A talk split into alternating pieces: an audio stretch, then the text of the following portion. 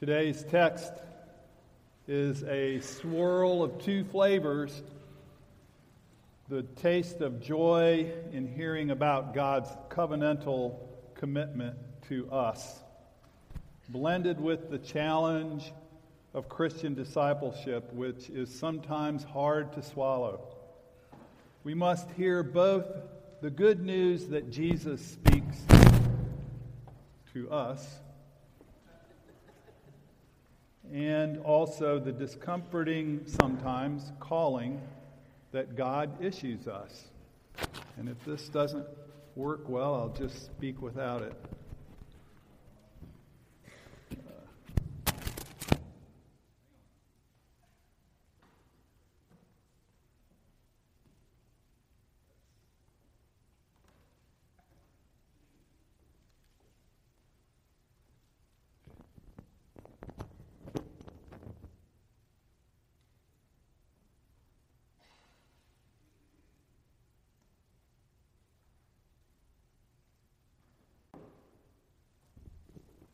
Okay, we'll try that.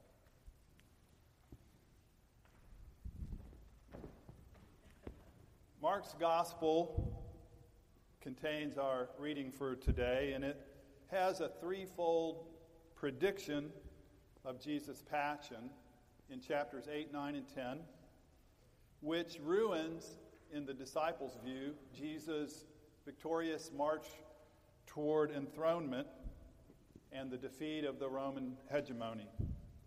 The 12 in Mark cannot or do not want to comprehend what Jesus is talking about in these predictions. Today we hear the second in this triad of foreshadowings, followed by a demonstration of what it must mean for those who follow Jesus. Let's listen for God's word from the Gospel of Mark. They went through Galilee, Jesus and his disciples. And Jesus didn't want anyone to know their whereabouts, for he wanted to teach the disciples. He told them, The Son of Man is about to be betrayed to people who want nothing to do with God. They will murder him, and three days after his murder, he will rise alive. They didn't know what he was talking about but they were afraid to ask him. Then they came to Capernaum, and when he was safe at home, he asked them, What were you discussing on the road? The silence was deafening. They had been arguing with one another over who was the greatest. He sat down and summoned the twelve and he said, You want to be in first place? Then take the last place, the servant of all. He put a child in the middle of the room, and cradling the little one in his arms, he said, Whoever embraces one of these children as I do embraces me. And more than that, embraces God who sent me. This is the word of the Lord. Thanks be to God. I'm guessing that I'm not the only one here who has found it exceedingly difficult to stomach the images and stories in the news lately about refugees and immigrants desperate to make it to a safe place and build a new life. One cannot fail to be touched by such scenes of suffering or be amazed by the courage and strength displayed by the men, women, and children trying to escape the chaos of the Middle East or places in Africa or the drug violence in Mexico and Central America and the grinding poverty of their several homelands. All of this global moving around presents a dilemma. Few cultures have ever been able to accommodate people of other languages, customs, and religions. One of the most difficult issues in human interaction is the presence of the stranger. Even when we share language and culture and place. We still often reduce those who are different from us to something less than us. I started thinking about all the ways that we could say we are different or that people identify themselves in different ways. For example, we have Gators and Seminoles. We, we have those who love reality TV and those who try to avoid it at all costs. We have those who are high church and low church. We have the 8:30 people and the 11 o'clock people. We have the people who wanted mellow mushroom and the people who didn't. The people who like having post in college one way and the people who want it two ways. We have workers and the unemployed. We have those who want to drill more and those who want to stop drilling. So many ways that we could identify ourselves over against some other group. And it just almost seems like human nature, my nature anyway, to say that those other people are sometimes just a little less insightful, a little less industrious, less honest, less worthy, less innocent. Not that I'm innocent, they're just less innocent. And so I pose a question this morning whether our religious faith encourages and empowers us to welcome these others, or does it point in the direction of exclusion and the exercise of power over the other? I'm going to focus on Jesus in a few minutes, but I want to start in Genesis. God is portrayed as creating through separating and binding together. There is a formless void, things are all mixed together. And then God starts distinguishing light from dark, land from water, and so on and so on. And at the same time, God binds together, binds human beings in relationship to each other, binds human beings as stewards of creation, and binds God's self as to us as bearers of God's image. The differentiation of creation is a separating with a binding, suggesting that our individual identity and fulfillment involves covenantal connections. The Croatian theologian Miroslav Volf has written these words The human self is formed not simply through the rejection of the other, through a binary logic of opposition and negation, but through a complex process of taking in and keeping out. We are who we are not because we are merely separate from others, but also because we are both distinct and related. I am Bill Hoff, both because I am not you and because I am connected to you and shaped by you. So, if this is God's intention for creation, then maybe sin could be seen as an attempt to deny the interdependence of all things, to to implode creation back into a formless void. This is what happened in the old story of Cain and Abel, where Cain denied that he was his brother's keeper. In Jesus' day, sinners were not just people who did bad things, they were whole classes of people. They were Gentiles and Samaritans people who practiced despised trades, who had diseases, who were social outcasts.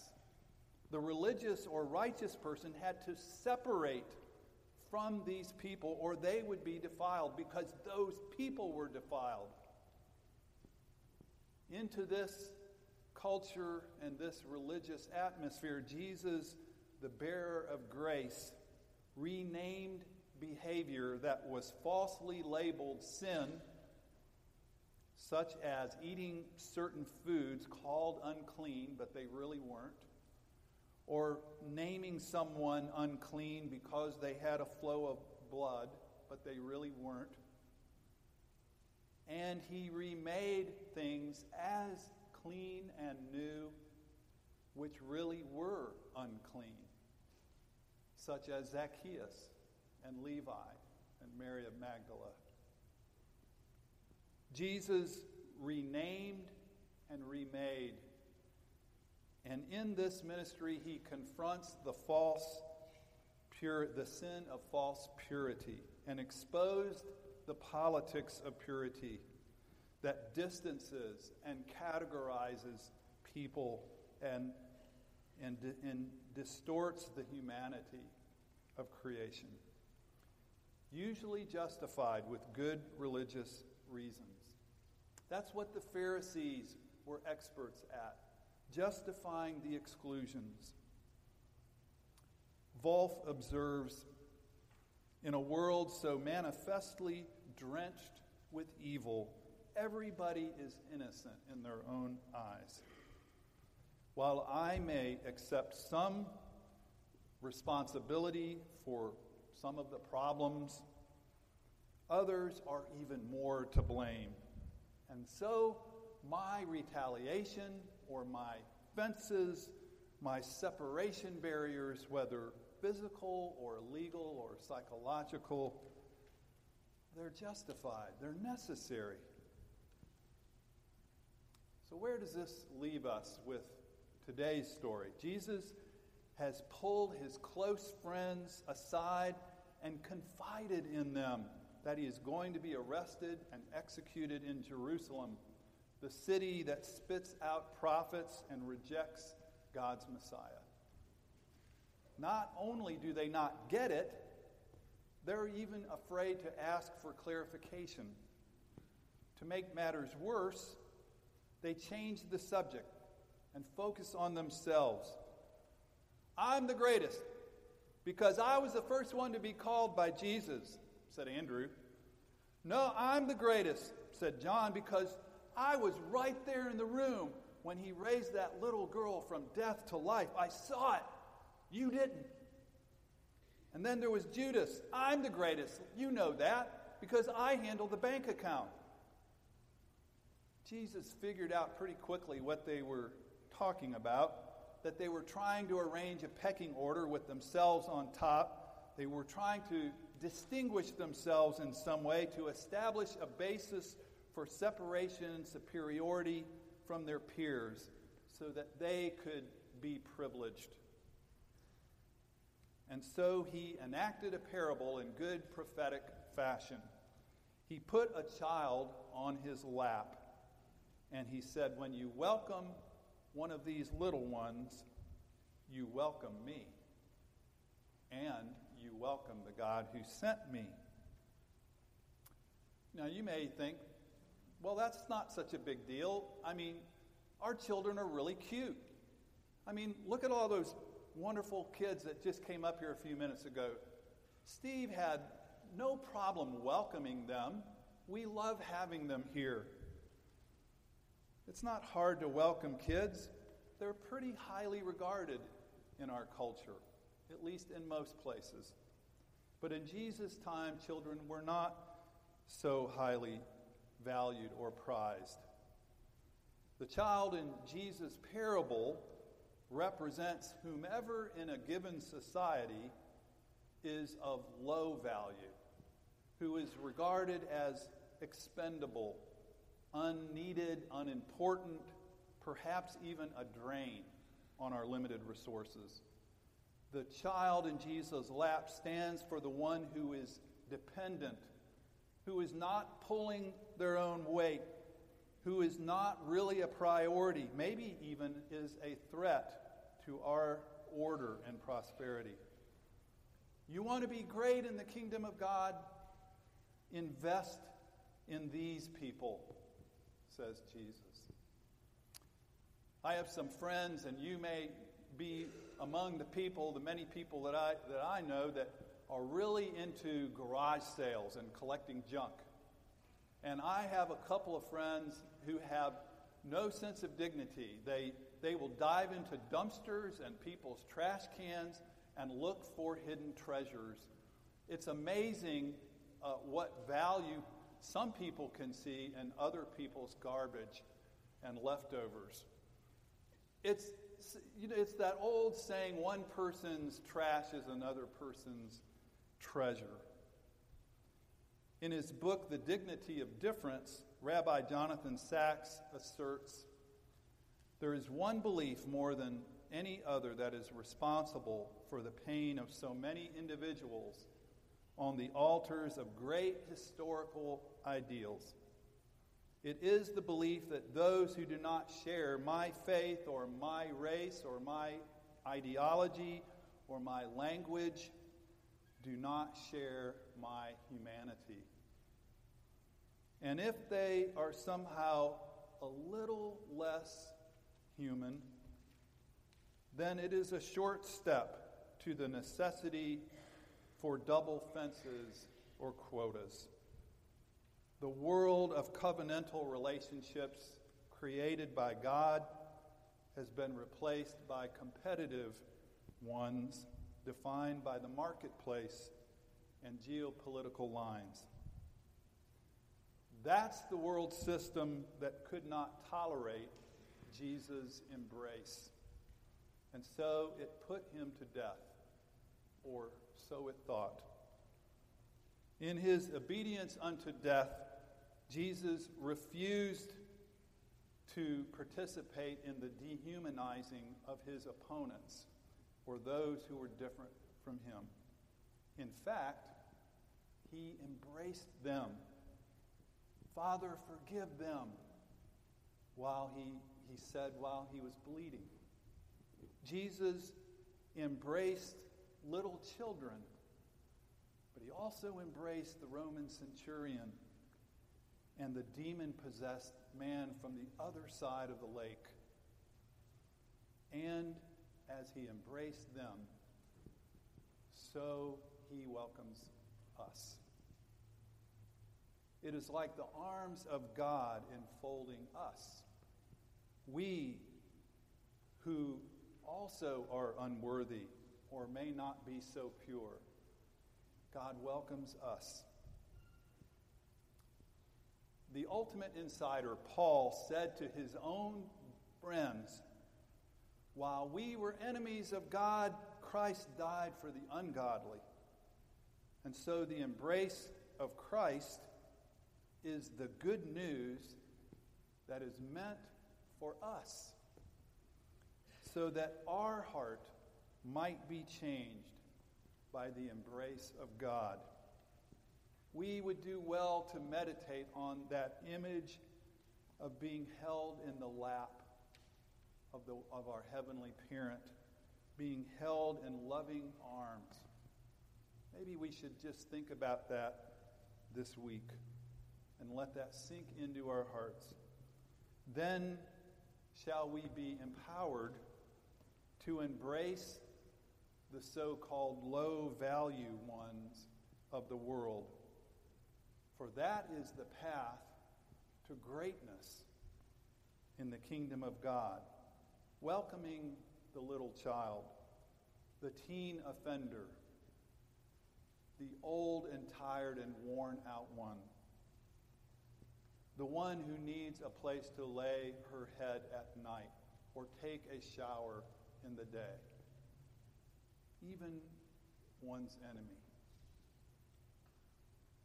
Martin Luther King said these words Along the way of life, someone must have some sense enough and some morality enough to cut off the chain of evil and hate. I believe that love is a transforming power that can lift a whole community. Do you believe that?